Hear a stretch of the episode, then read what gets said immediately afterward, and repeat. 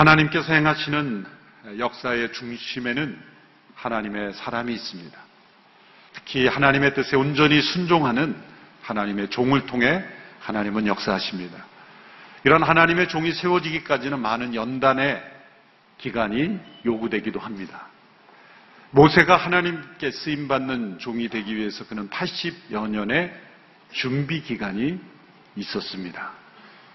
그는 위기 가운데 하나님의 종으로 준비된, 훈련된 사람입니다. 제일 먼저 그가 40세 이르기까지 애굽의 왕궁에서 바로의 공주의 아들로 자라났을 때 그는 인종적인 정체성의 위기 속에 자라났죠. 겉으로 볼 때 그는 애굽인이었습니다. 그러나 그의 속은 히브리인이었습니다. 유모가 그의 친모였고 언젠가 그는 자신이 애굽인이 아니라 히브리인이라는 것을 친모를 통해 듣게 되었을 겁니다. 그때로부터 그는 이런 인종적인 정체성의 위기 속에 갈등하며 자라났습니다. 자신의 동족들이 애굽의 노예가 된 이 현실을 보면서 그는 많은 그런 생각을 했을 겁니다. 그의 위기가 표출된 것이 40세 때 그가 애굽의 관원들을 때려 죽인 일이죠. 그래서 요즘 말로 커밍아웃을 한 것이죠. 자신이 히브리인인 것을 분명하게 드러낸 사건입니다. 그런데 그것은 폭발적인 폭력적인 그런 모습이었습니다. 그의 눌려있던 모든 그런 위기가 표출된 것이죠. 그는 자신의 힘으로 애굽의 관원을 때려 죽이면 어떤 혁명적인 사건이 일어나고 자신의 동족들이 자신을 지지해서 어떤 역사의 변화가 일어날 줄 알았다고 신약에서 해석하고 있습니다. 그러나 도리어 그는 동족들로부터도 버림받게 되죠. 그래서 그는 두 번째 위기를 맞게 됩니다. 그는 40세에서 80세 이르기까지 미디안 광야에서 목자로서 그는 살아가게 되죠. 엄청난 문화적 정체성의 위기죠. 애굽의 왕궁에서 모든 것을 할 수 있는 것 같은 그러한 삶의 현장 상황 속에서 이제는 미디안 광야에서 아무것도 할 수 없는 것 같은 그런 삶으로 떨어졌습니다. 궁중에서 40년 생활하던 사람이 광야에서 동물들과 함께 외롭게 지낸다는 것 얼마나 큰 고통과 시련의 세월이었겠습니까? 그 40년에 그가 받았던 문화적 충격, 그 충격 속에서 그는 내려놓는 그러한 훈련을 해야만 했습니다. 하나님의 종으로 쓰임받기에 가장 중요한 것은 이런 내려놓을 수 있는 것, 자신을 다 내려놓는 것. 40세까지 그가 경험했던 모든 애굽에 속한 것들을 40년 동안 다 내려놓게 하는 것. 이것이 바로 하나님의 종이 준비되는 과정이었다. 모든 것을 할 수 있는 것 같은 모든 것을 자신의 위치와 신분과 능력으로 할 수 있는 것 같은 상황에서 아무것도 할 수 없는 것 같은 상황 속으로 떨어지는 경험. 이것이 바로 하나님의 종으로 쓰임 받는 아주 중요한 영적인 경험이죠. 바로 그때 하나님께서 무엇인가 할 수 있는 쓰임 받는 하나님의 계획의 통로가 되는 그런 인생으로 부름을 80세 때 받으신 것입니다. everything의 상황에서 nothing 아무것도 아닌 상황에서 이제는 something 무엇인가 할 수 있는 인생으로 그런 그의 인생은 40년, 40년, 40년으로 구분되는 것이죠. 오늘 이 자리에 꼭 80세 이상 되신 어르신들이 있다면 이제부터가 시작입니다. 지난 80년은 준비의 세월이었다. 하나님의 종으로 쓰임받는 준비의 세월이었고 모세도 80세 때 그제야 비로소 하나님의 종으로 쓰임받는 시작이 되었다면 그만큼 하나님께서 우리를 쓰시기에 우리에게 많은 훈련이 필요하다는 거죠. 80세 때 그가 이상한 체험을 하죠. 광야에서 떨기나무에 불이 붙었으나 타지 않는 그 광경을 봅니다. 그 광경 속에서 그는 하나님의 부르심을 받죠. 불이 붙었으나 나무가 타지 않는 것. 이 현상이 어떤 의미를 가져다 주겠습니까? 나무에 불이 붙었으면 나무는 점점 검게 재로 변하고 타서 없어져야 하는데 나무가 그대로 있고 불만 붙었다. 이것은 하나님의 종으로 부르심을 받은 모세의 삶이 어떠한 삶이 될 것인가를 상징적으로 보여준 현상이죠. 그것은 하나님의 종으로 온전히 순종하는 자는 다 없어지는 인생이 아니다. 불이 붙었지만 타지 않는 인생이다. 흔히 영어로 번아웃이라는 거죠. 다 없어버린다. 우리가 다 힘들고 지쳐서 힘이 소진되면 번아웃 됐다. 그런 말을 흔히들 합니다. 하나님의 종은 번아웃 되지 않는다. 자기의 힘을 사용하면 번아웃 됩니다. 40세 때 그가 경험한 거죠. 40세 때 그는 자신의 능력과 힘과 위치를 불태우었습니다. 그래서 그는 불타버리고 광야에 가만 했던 거예요. 하나님께서 하나님의 종을 사용하실 때는 태워 뗄감으로 써서 버리는 것이 아니다. 계속해서 그는 불타오르는 인생이 되게 하는 것이다. 하나님의 불은 우리를 소진시키는 것이 아니라 우리를 통해서 계속해서 타오르는 횃불처럼 우리를 사용하시는 것이다. 라는 것을 보여주는 것입니다. 모세의 모든 삶은 이렇게 하나님께 부름받은 물 따라 사는 인생이었죠. 그래서 120세 때 오늘 본문에 보면 그의 눈이 흐리지 않았다. 그가 지쳐서 그의 사명이 끝난 것이 아니라는 거죠. 기력이 쇠해서 그의 사역이 끝난 것이 아닙니다. 연약해져서 죽은 것이 아니라는 거죠. 하나님의 부르심을 통해 그의 달려갈 길을 다 갔다는 거죠. 이것이 모세만의 인생이 아니라 우리 모두에게 주어진 하나님께서 허락하시는 삶의 중요한 모델이 된다는 것이죠. 모세의 80년의 삶은 하나님께서 그를 통해 역사하시기에 필요한 믿음을 준비하는 믿음의 조건을 갖추어가는 기간이었습니다. 사실 어려서부터 모태신앙으로 믿었다, 젊어서부터 오래 믿었다, 그렇게 우리가 쉽게 말하지만 사실 진짜 믿음이 무언가는 어떻게 보면 인생의 후반기예요. 모세의 나이 80세 때 믿음의 삶으로 부름을 받은 그 체험을 했다면 어쩌면 믿음의 삶은 비교적 늦게 깨닫는 것이 아닐까 그런 생각을 합니다. 과거에 젊었을 때 내가 믿었다 믿었다 하지만 지식으로 어떤 깨달음으로 어떤 감정적으로 나에게 새로운 충격으로 새로운 어떤 만남으로 분위기에 그렇게 내가 믿었다고 생각하지만 전인격적으로 내가 하나님을 믿음, 으로 살아가는가 하는 건 어쩌면 모세처럼 80년의 그런 과정을 통해 믿음을 깨닫는 과정이 아닌가. 참된 믿음에는 세 가지 요소가 있습니다. 첫 번째는 스스로는 아무것도 아니라는 것을 철저하게 깨닫는 것이죠. 두 번째는 하나님의 계획대로 움직여야 하는 존재라는 것을 확신하는 것입니다. 세 번째는 하나님의 신실하심을 신뢰하고 용기 있게 행동하는 것입니다. 프레드릭 마이어라는 분은 믿음을 이렇게 정의했습니다. 믿음이란 어떤 유전적인 능력이나 자질을 가지고 다른 사람이 행하지 못하는 것을 성취하는 것이 아니다. 믿음이란 하나님께서 방해받지 않으시고 자연을 통해 역사하시도록 자신을 비켜서게 하는 능력이다. 믿음이란 우리 자신을 비켜서게 하는 능력이다. 하나님께서 우리를 통해 역사하시는데 가장 방해가 되는 건 무엇입니까? 어떤 환경이 아닙니다. 우리 자신. 하나님께서 우리 자신을 마음껏 사용하시도록 우리 자신을 내어드리는 것. 그것이 믿음이죠. 나를 비켜서게 하는 능력. 그것이 믿음이다라는 겁니다. 히브리서 11장에서는 모세의 삶을 이렇게 요약합니다. 히브리서 11장 24절에서 26절의 말씀 우리 같이 한번 읽어보겠습니다. 시작. 믿음으로 모세는 다 자란 후에 바로의 딸의 아들이라 불리는 것을 거부했습니다. 그는 잠시 죄의 쾌락을 즐기는 것보다 오히려 하나님의 백성과 함께 고난 받기를 더 좋아했습니다. 그는 그리스도를 위해 당하는 수모를 이집트의 보화보다 더 가치 있는 것으로 여겼습니다. 이는 그가 상을 바라보았기 때문입니다.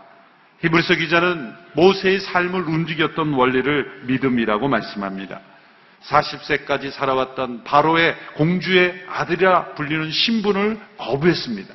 그리고 그는 하나님의 백성들과 함께 고난 받는 것을 더 좋아했습니다. 그 이유는 그가 상 주시는 하나님의 상을 바라보았기 때문입니다. 믿음이란 언제나 거부가 있는 거 하는 것이 있습니다. 그리고 더 좋아하는 것이 있습니다. 믿음이란 선택이요 분별입니다. 믿음은 우리에게 주어진 궁극적으로 가장 좋은 것, 가장 아름다운 것, 가장 우리에게 좋은 것을 선택하는 것입니다. 믿음이란 이 땅에서는 손해보는 것 같지만 우리에게 주어진 영원한 나라, 영원한 세상에서 주시는 상. 그것을 바라보는 것, 그것이 믿음이라는 것이죠. 바로 모세에게도 그런 믿음이 있었다는 거죠. 하나님의 종 모세에게는 마지막 죽음까지도 목적이 있는 사명이었습니다. 죽음이 마지막으로 순종하는, 말씀에 순종하는 일이었습니다. 역으로 말하면 하나님의 종에게는 주어진 하나님의 일이 끝나기 전까지는 데려가시지 않는다. 이렇게 말씀할 수도 있습니다. 모세에게는 죽음의 때와 장소, 방법까지도 하나님의 뜻을 이루며 죽는 종의 삶을 살았습니다.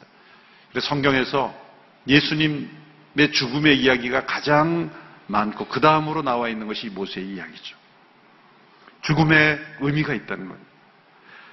모세는 여리고 건너편 모압 평지에서 하나님 말씀하신 대로 비스가산 꼭대기에 올라갑니다. 오늘 본문 34장 1절의 말씀을 같이 읽어보겠습니다. 시작. 모세는 느보산에 올라가 여리고 건너편 모압 평지에서 비스가 산 꼭대기로 갔습니다. 거기서 여호와께서 그에게 길러앗 온 땅을 단까지 보여주셨습니다. 이 비스가 산 꼭대기는 해발 1370m라고 합니다. 120세 된 모세가 1370m를 올라갔어요. 120세의 절반도 안 된 분들이 1000m 올라가기 힘듭니다. 120세 된 모세가 1370m를 혼자 올라갔다. 얼마나 그가 체력이 있었다는 거예요. 여러분에게도 그런 축복이 있게 되기를 축원합니다. 1370m 고지를 120세 된 노인이 홀라 올라갔다. 그 당시에 오늘날처럼 자상하게 등산로를 해놨겠습니까? 뭐 밧줄을 해놨겠습니까? 안내판을 해놨겠습니까? 그 모압 평지의 비스가 산 꼭대기를 홀라 올라갔다. 죽음에 이르는 여행을 홀로 한 거예요. 그러나 혼자가 아니라 그러나 하나님과 동행했기 때문에 외롭지 않은 것이죠. 하나님께서 그 비스가 산 꼭대기에 그를 불러 올리신 것은 두 가지 목적이 있습니다. 첫 번째는 약속의 땅을 보여주시는 겁니다. 그 산에서 그 약속의 땅의 동서남북을 바라보게 하시고 그는 들어가지 못하지만 하나님의 거룩하심을 나타내지 못하므로 그가 그 땅에 들어가지 못하게 하나님께서 하셨지만 그 땅을 바라볼 수 있는 은혜, 가상여행을 한 거죠. 사실 물리적으로는 그 땅에 올라간다 그래서 전체 땅이 다 보이진 않습니다.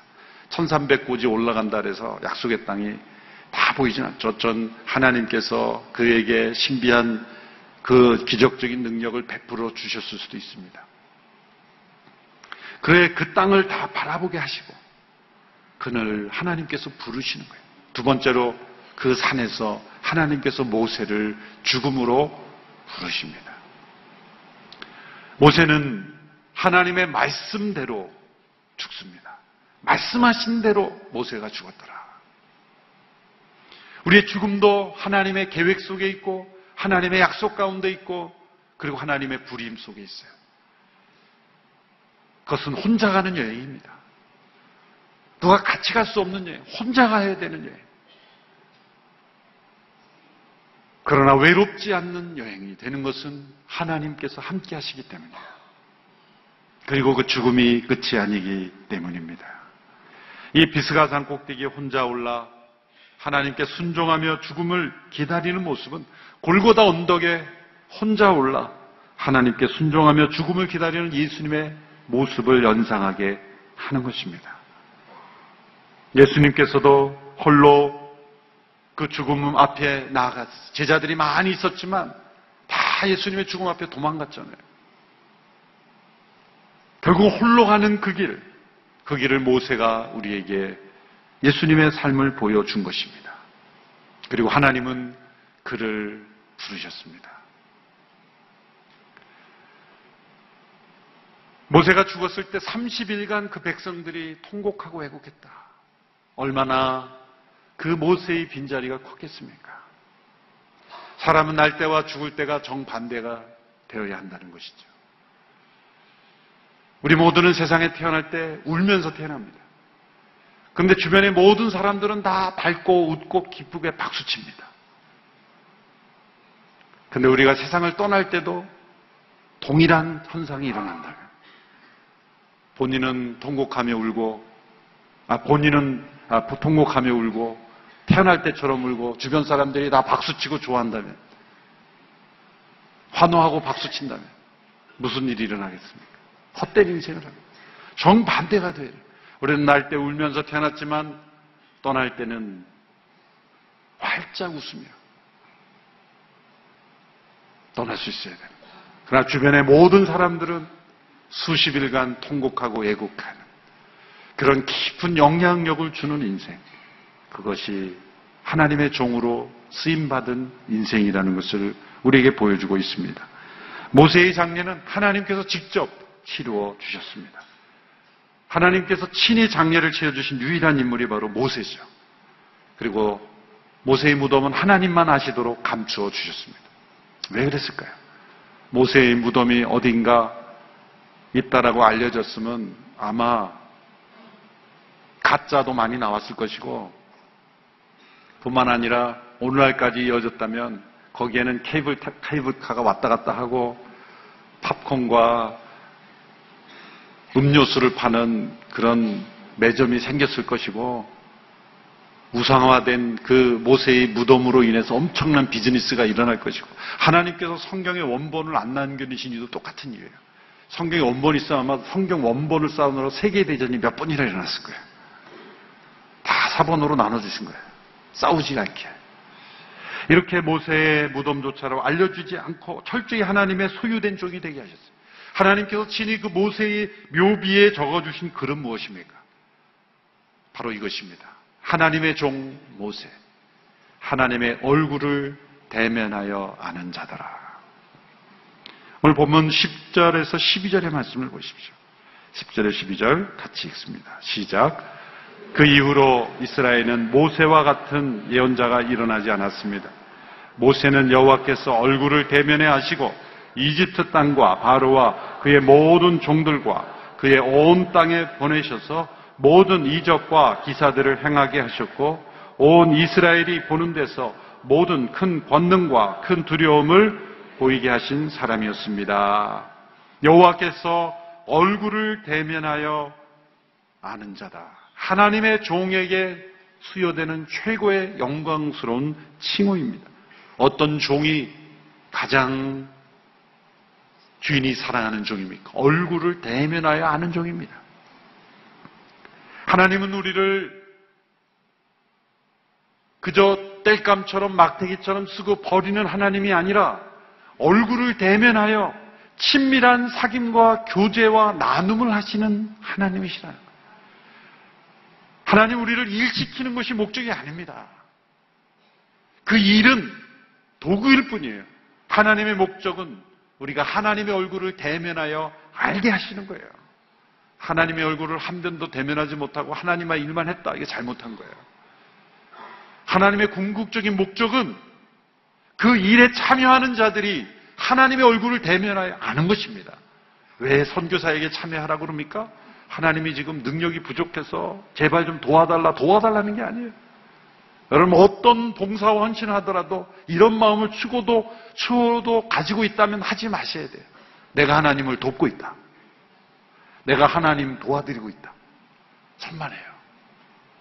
하나님의 도움이 필요해서 우리에게 요청하는 것이 아니라 하나님의 목적은 그 모든 사역에 참여하심으로써 하나님의 얼굴을 대면하여 알게 하시는 게 가장 중요한 목적이에요.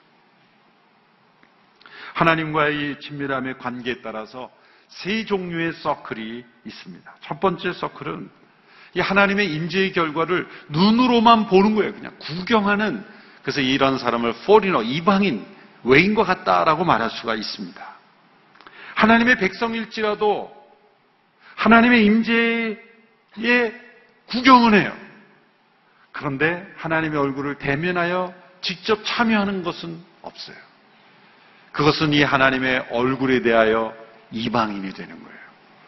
하나님의 얼굴을 대면한 사람에게서 그냥 들을 뿐이에요. 그러나 두 번째 서클은 하나님의 임재를 경험했으나 친밀함에 이르지 못하는 단계에 있는 사람들, 이런 사람들을 팔로워다, 그냥 추종자다, 따르는 자들이다, 그렇게 말할 수 있죠.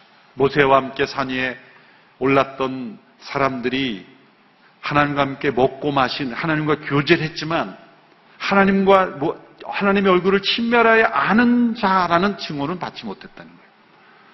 그냥 따르는 자였을 뿐이에요. 거기서 더 나아가서 이 세 번째 서클은 모세와 같이 하나님의 친밀함을 경험하여 하나님의 친구다, 프렌드다. 그렇게 말할 수가 있는 사람이죠. 주력기 33장 11절에서도 여호와께서는 모세와 얼굴을 맞대고 말씀하셨습니다. 여러분 큐티를 여러 가지로 정의하는 것입니다만 이 본문의 근간은 큐티는 하나님의 얼굴을 맞대는 시간이다. 하나님의 얼굴을 맞대는 시간이다. 얼마나 영광스러운 자리와 얼마나 영광스러운 시간입니까? 그렇게 하나님과 얼굴을 많이 맞댄 사람은 어떻게 됩니까? 그 얼굴이 점점점 빛납니다. 얼굴이 빛나요. 하나님을 친구처럼 대면에 만난 모세의 얼굴은 빛났습니다. 화장으로 빛난 게 아니라 그 하나님과의 깊은 영속에서 빛나는 그 로마의 생피에트로 인 빈꼴리 이름이 좀 길죠. 성당에 가면 그 성당 안에 모세의 조각상이 있는데 모세의 머리에 이렇게 뿔을 달아놨다는 거예요. 뿔난 모세. 이 조각상을 미켈란젤로가 조각했는데 왜 이렇게 했는가? 번역을 잘못한 거예요. 모세의 얼굴이 빛났다라는 빛이라는 히브리 단어를 뿔로 잘못 번역한 거예요. 라틴 불가타 번역에서. 그래서 그걸 잘못 읽고 빛나는 얼굴을 뿔 달린 얼굴로 바꿔버린 거예요. 참 의미심장한 오역이라고 생각합니다. 우리 사람의 얼굴은 빛나는 얼굴 아니면 뿔난 얼굴이에요. 빛나는 얼굴이 되겠습니까? 아니면 뿔난 얼굴이 되겠습니까? 하나님의 종에게 나타나는 하나님의 임재는 빛난 얼굴이에요. 그러나 그것은 그 사람에게만 머무르지 않습니다. 모세에게 임했던 하나님의 임재는 여호수아에게 그 지혜의 영이 충만하여서 모세의 사역은 그쳤지만 하나님의 사역은 그치지 않습니다. 하나님의 종은 자신의 일이 아니라 하나님의 일이기에 하나님께서 자신을 사용하신 것 같이 또 다른 누군가를 하나님께서 사용하시도록 하나님의 단지 먼 추종자가 아니라 하나님과 얼굴을 대면하는 친구로서 살아갈 때 하나님께서는 모세를 통해 역사하신 것 같이 여호수아를 통해서 역사하시고 여호수아를 통해 역사하신 것 같이 저와 여러분을 통해서도 역사하시는 하나님이십니다. 하나님의 종 모세의 위대한 마무리를 보았습니다. 죽음까지도 하나님의 사역의 통로가 되는 위대한 끝입니다. 이 위대한 끝을 마무리할 수 있는 것은 믿음으로 하나님의 말씀을 온전히 순종했기 때문입니다. 이런 죽음을 바라본 사람만이 진정한 삶을 살 수가 있는 것입니다. 우리 모두 모세처럼 하나님의 종으로 이 땅에서의 삶을 마무리할 수 있는 우리 모두가 되기를 축원합니다. 오늘로서 신명기 마지막 예, 끝납니다. 모세의 생애를 한번 정리해 보았습니다. 하나님의 역사가 모세를 통해 나타났듯이 우리 저와 여러분 우리 모두를 통해서 나타날 수 있게 되기를 바랍니다. 특별히 일부 예배 때 비교적 나이가 있으신 어르신들이 많이 오시지 않습니까? 모세는 80세 때부터 새로운 인생을 살았습니다. 그때부터 진짜 믿음의 삶을 살았습니다. 지금부터가 시작입니다. 이런 고백으로 하나님의 종으로 쓰임받는 귀한 성도님들 다 될 수 있게 되기를 축원합니다. 기도하겠습니다. 모세를 통해 역사하신 하나님 아버지, 우리 모두도 또한 모세처럼 하나님의 종으로 사용하기 원하시는 그 하나님, 그 하나님 앞에 오늘 말씀을 통해 모세와 같이 믿음으로 이 세상의 죄악의 쾌락을 거부하고 하나님의 백성과 함께 고난받는 것을 더 좋아하는 상을 바라보는 하늘을 바라보는 믿음의 사람으로 살게 하여 주시옵소서. 모세가 120대 눈이 흐리지 아니하였고 하나님의 온전한 순종을 통해 부르심을 받았던 것처럼 우리의 부르심이 이러한 부르심이 되게 하여 주시옵시고 수많은 사람들이 통곡하고 애곡했던 모세의 삶과 같이 그렇게 쓰임 받는 삶이 되게 하여 주옵소서. 이 땅을 살아갈 때 빛나는 얼굴로 날마다 하나님과의 얼굴을 대면하며 살아가는 인생이 되게 하여 주옵소서. 예수님의 이름으로 기도하옵나이다. 아멘. 여기 있죠 외로운데 아, 그러니까 하나님께서 그냥 너는 거기 있음으로써 내가 어떻게 하는 거를 어, 너는 그냥 보기만 하면 돼 너는 그냥 거기 있는 것이 선교사야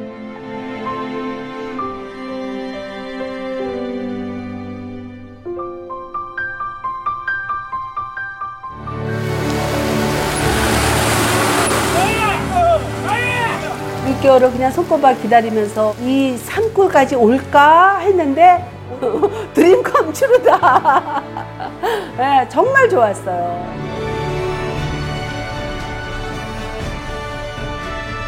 용기 얻고 또 위로되고 정말 선교사들한테 빵과 같은 거 정말 없어서는 안 되는 함께 가는 선교사들이 일- 이런 외지에 있다 보면 선교사 부인들이 굉장히 그 정신적인 문제가 많이 생기는데 그런 부분을 CGN TV가 완전히 해결을 해줬어요.